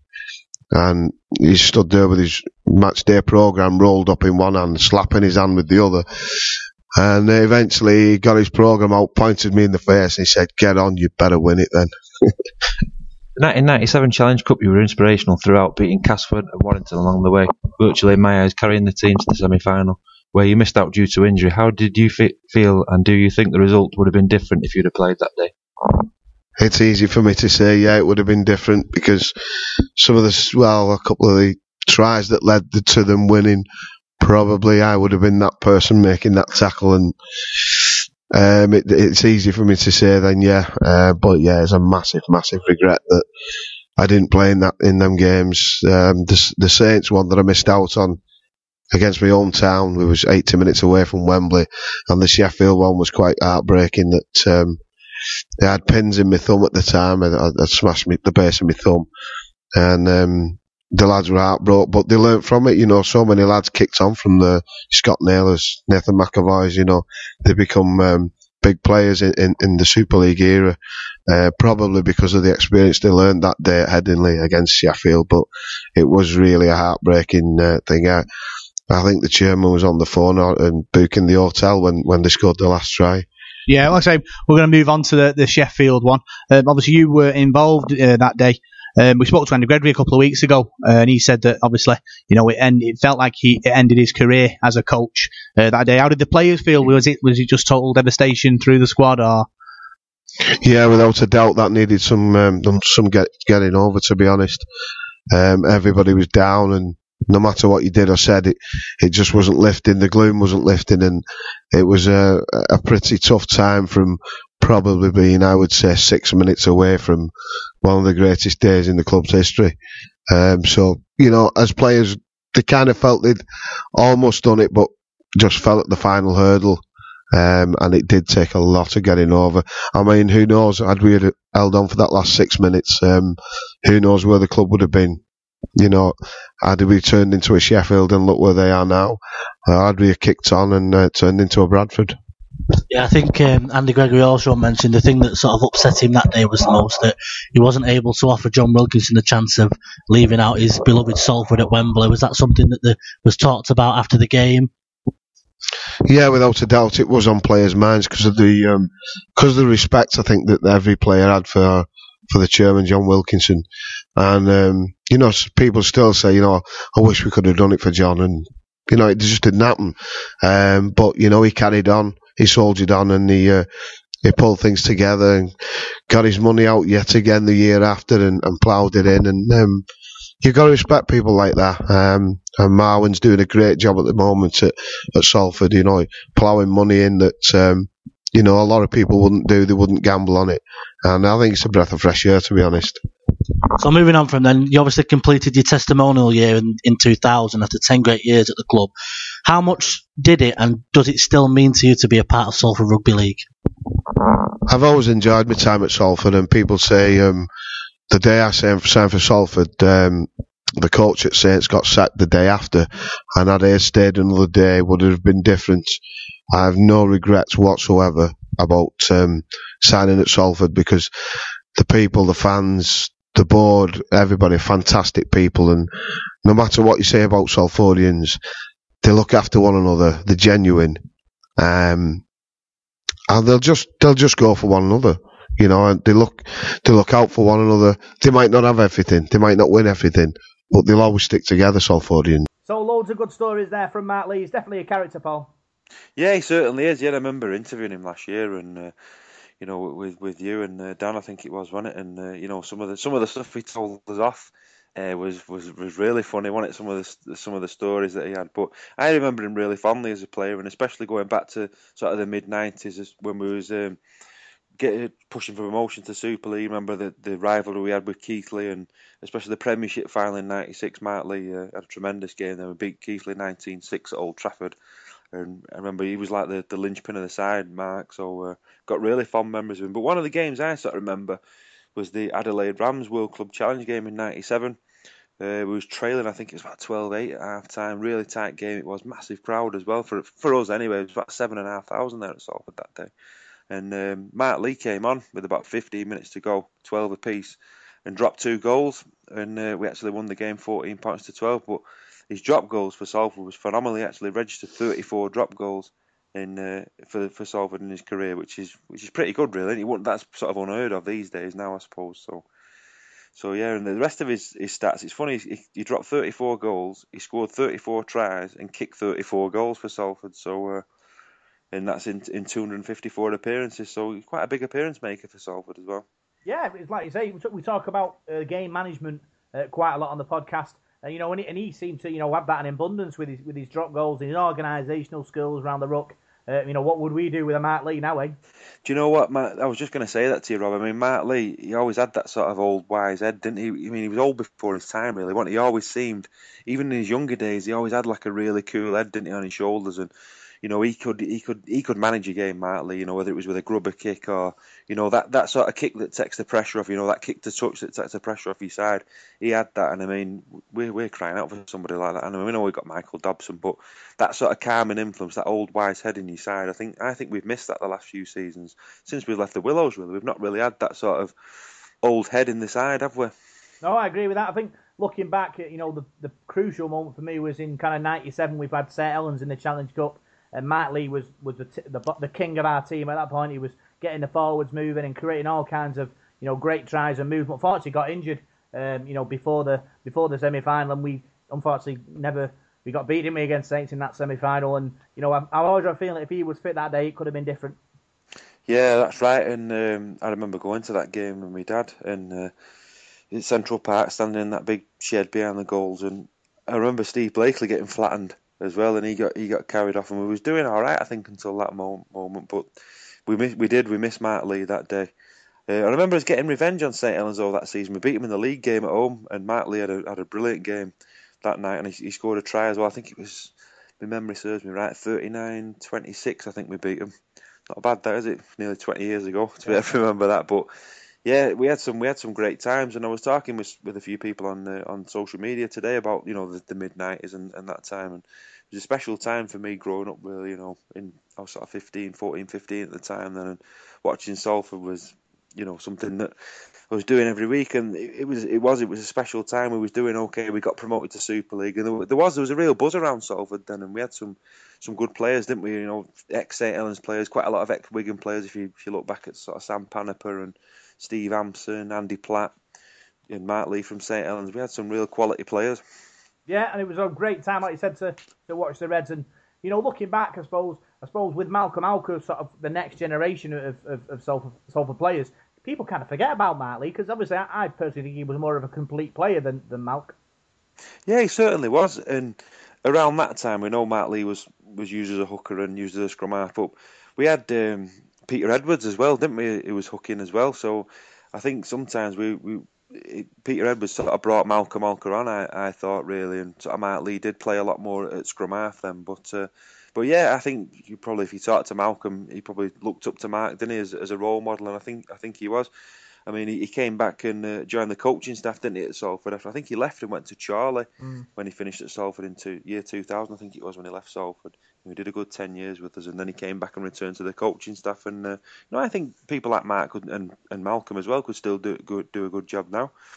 Yeah, and obviously introduced now into our 200 club. And obviously, you know, we want our listeners to, to give us a few names who they want to, you know, get into that club as well, don't we? Yeah, definitely. If they put comments, like, can't they, on the Facebook page or you know, messages or, or whatever, couldn't they, and just just tell us who they want to do next? Because um, there's there's loads out there who've played. I mean, you don't necessarily have to play 200 games, do they? But you know, they're thereabouts anyway, and we'll we'll give them a mention and uh, and put them in that club. Oh, State of Origin, uh, you know, that's a, a massive event in Australia, and you know, Salford have had a, a couple of uh, you know players over the years uh, that have uh, represented both Queensland and New South Wales. Yeah, we haven't. The, the first one was, was a really tight game, wasn't it? Was it six four or something like that? It was a really close game, wasn't it? And you know, I've watched quite a few of the, the State of Origin games when they used to be on Sky. I mean, I don't, I've not got the Premier Sports now what it's on, so I've not really seen many of them the last few years. But they're always mega intense games, aren't they? And really exciting matches, and I'm sure sure tomorrow will be uh, be the same. Yeah, I'm I'm I'm a, a New South Wales uh, supporter just because basically uh, Matt Parish coached him. And I always thought I always liked Matt Parish, even though he was only here for like two weeks or something. He seemed a good bloke though, didn't he, when he came? and he seemed to have some good ideas and that. And yeah, yeah I was disappointed when Matt Parish left because I thought, you know, he could be could be the one that to uh, to take us to glory because he did seem to have some good ideas and he, he seems to have the right attitude as well. So yeah, which wasn't me, was it? But I don't know really. I'm not really. Um, I used to have a soft spot for New South Wales, but. Uh, I don't know. I like Queensland shirt, so I don't know. I'll sit on the fence tomorrow with with Queensland, you got Mike Mike Hancock. You know, uh, yeah, yeah, Queensland yeah. legend, played for Salford for, for a few years in the twilight of his career. Um, you know, he was a good player as well. Yeah, he was. He was. I didn't think he did much at Salford really, but he was. He had been a good player, hadn't he? And he sort of came and, and finished his career off. He was. He was a big name, wasn't he? And uh, obviously, we, we got a lot of experience off uh, Mike Hancock. I'm trying to think of some others we've had that have played State of Origin. Gary Jack would have been. Was Gary Jack uh, New South New South Wales? Gary Jack, I think, wasn't it? Yeah, so there's a few. As if any of our listeners want to throw in a, a couple more names that you know were played for New South Wales or for Queensland in state of origin, feel free to tweet us and, and let us know. Yeah, yeah. So that's the end of another podcast. Uh, Paul, you enjoy it? Yeah, good. it was really good, mate. Yeah, really enjoyed it, mate. And uh, just a bit gutted. There's uh, there's no match this weekend now, but we have got the Challenge Cup quarterfinals to look forward to, and all four games on the telly. So I'm I'm working all weekend this weekend, so I'll be taping them, and I've organised me my weekend at work because Salford are not playing, so uh, it's not too bad. Yeah, big thanks to Alex Simmons from Rugby AM uh, coming on and, and helping us do the first part of the podcast. Uh, you know, he, he knows his thing about rugby league. He loves to talk all about it, doesn't he, Paul? Yeah, he certainly does. Yeah, I mean, what he's done sounds really exciting, doesn't it? I mean, I've, I've seen the rugby AM things on the internet and things like that. And it's just something that it, us on Devil in the Detail we we've got to aspire to and, and keep building our podcast because I really enjoy doing it with you, Rob, and the, the other the other guys. And uh, let's just keep going and spreading the word at Salford. That's what it's all about, Paul. It's about being, you know, growing and, and getting more people to tune in uh, and listen and, and obviously watch our uh, video match reports and, and read our written match reports. And it's, I suppose it becomes more than just a podcast. The more we do things, you know, the more people will listen and get involved. That's right. That's right. I mean, I really enjoy doing it. The, you know, the videos and doing the amateur stuff and that. I've never really done the amateur stuff really before this this season and sort of learning about the, the local sides around here. I'm getting to know some of the players are now, so it's, it's really good and it's something I'm really enjoying. So uh, thanks for having me on every week, Rob. Oh, Paul, you, you, you're a you're a character and you and you're great. You talk great uh, rugby league as well, and you're you're a massive part of this podcast. Don't you forget it. Oh, thanks thanks very much for that, Rob. Thank you. Cool. So obviously you can tune in. You can find us on SoundCloud. Uh, you can find us on Devil in the Detail SRD on Facebook and at DITD SRD on Twitter. Uh, and you also you can find us on rlinternetradio.com. Um, so thanks for listening to this week's uh, Devil in the Detail, and we'll uh, see you next week.